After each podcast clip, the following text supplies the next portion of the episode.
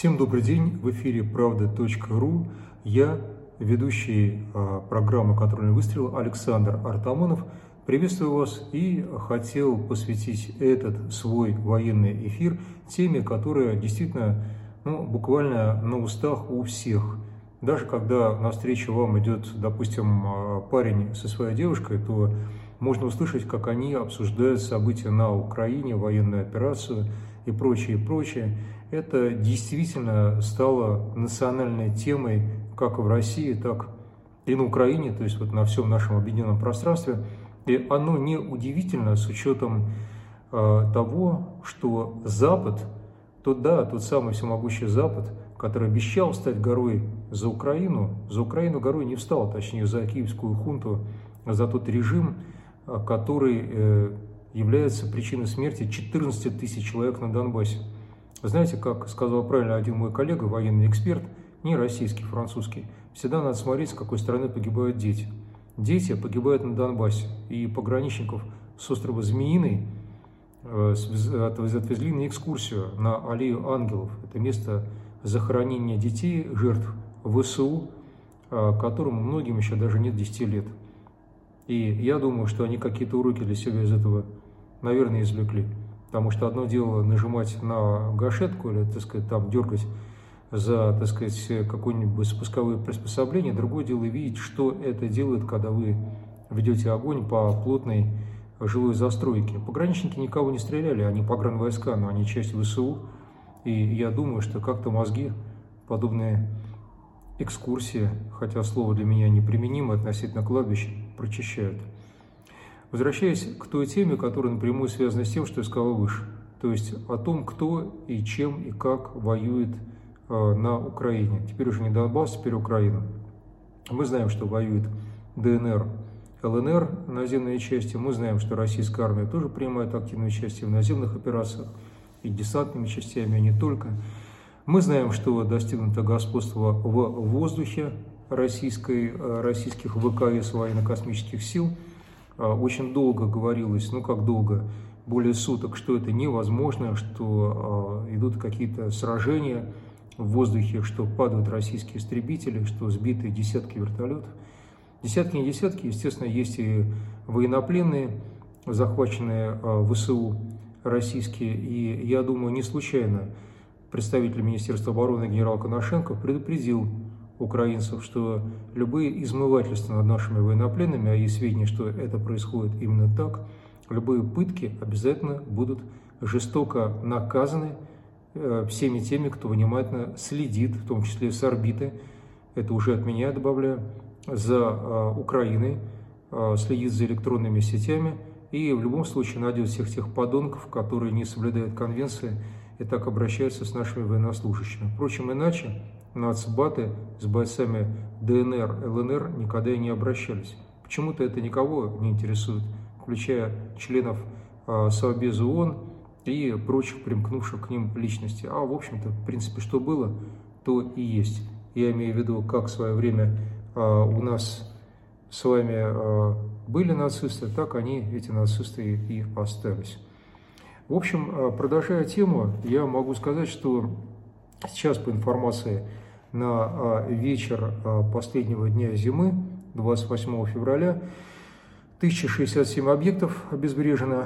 Российской армией, украинской, украинских объектов военных, 27 узлов связи, что нас должно больше интересовать. 254 танка и бронетехники, 56 РЛС – 46 ракетных систем залпового огня, 103 орудия, 63 единицы автотехники и так далее. И около 200 военнослужащих Украины. а, нашли свою погибель в ходе а, этого боестолкновения или этих боестолкновений на всей территории Украины. И около тысячи человек, по а, информации Минздрава Украины, получили ранения. Но какими силами и средствами воюет российская армия? Тут интересно посмотреть, потому что, естественно, информации открытой не так много, но тем не менее. Если э, собрать воедино и проанализировать э, некую информацию, начиная с самых, я бы сказал бы, конвенциональных, то есть классических видов вооружения, и э, до самых продвинутых, стратегических, то можно сказать, что задействован фактически весь потенциал. Посмотрите, это и ударные вертолеты Ми-28Н, ночной охотник, его еще зовут летающий танк.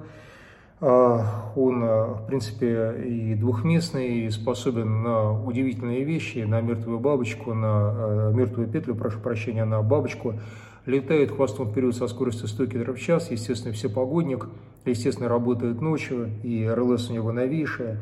Ну, собственно, поэтому назван ночным охотником. Есть и Ми-24, более классический, так сказать, э, для нас более привычный, и К-52, так сказать, вот аллигатор.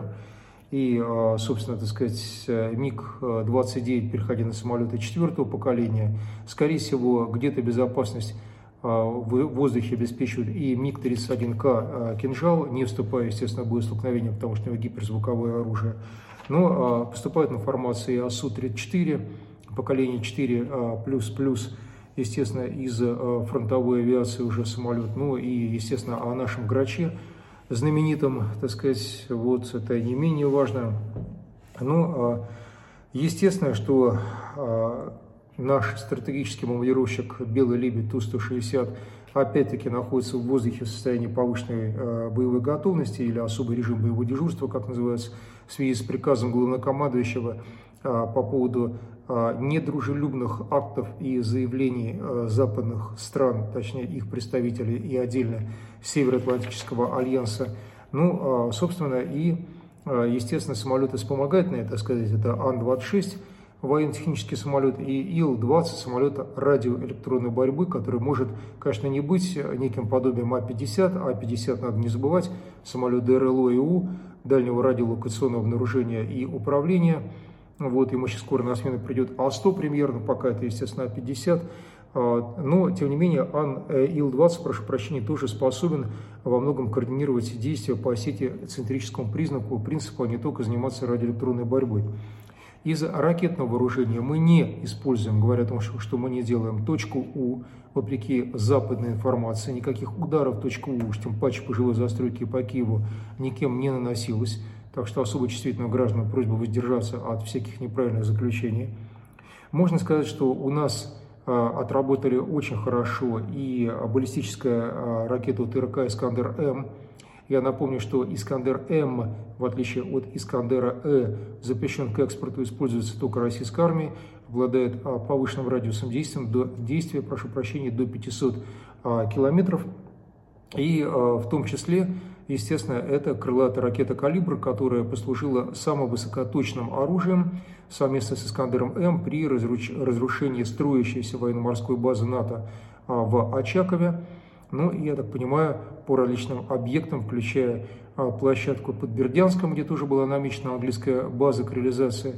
Думаю, что и по Еворова это полигон, на котором 3000 западноевропейских наемников ЧВК и военнослужащих стран НАТО готовили диверсантов, которых потом забрасывали и в Крым, и попытка Беларуси, возможно, на территорию России, где предположительно находится лаборатория НАТО, спецлаборатория, которых почему-то информация исчезла из широкой сети, как только началась а, военная операция а, на Украине. Вот как-то так. Из наземной техники очень любопытно а, было констатировать, что под Харьковом состоялась а, дуэль, буквально дуэль нашего БТР-82 с украинским БТРом, получившим два падания в башню после этого вышедшим из строя и прекратившим вот это как бы сражение.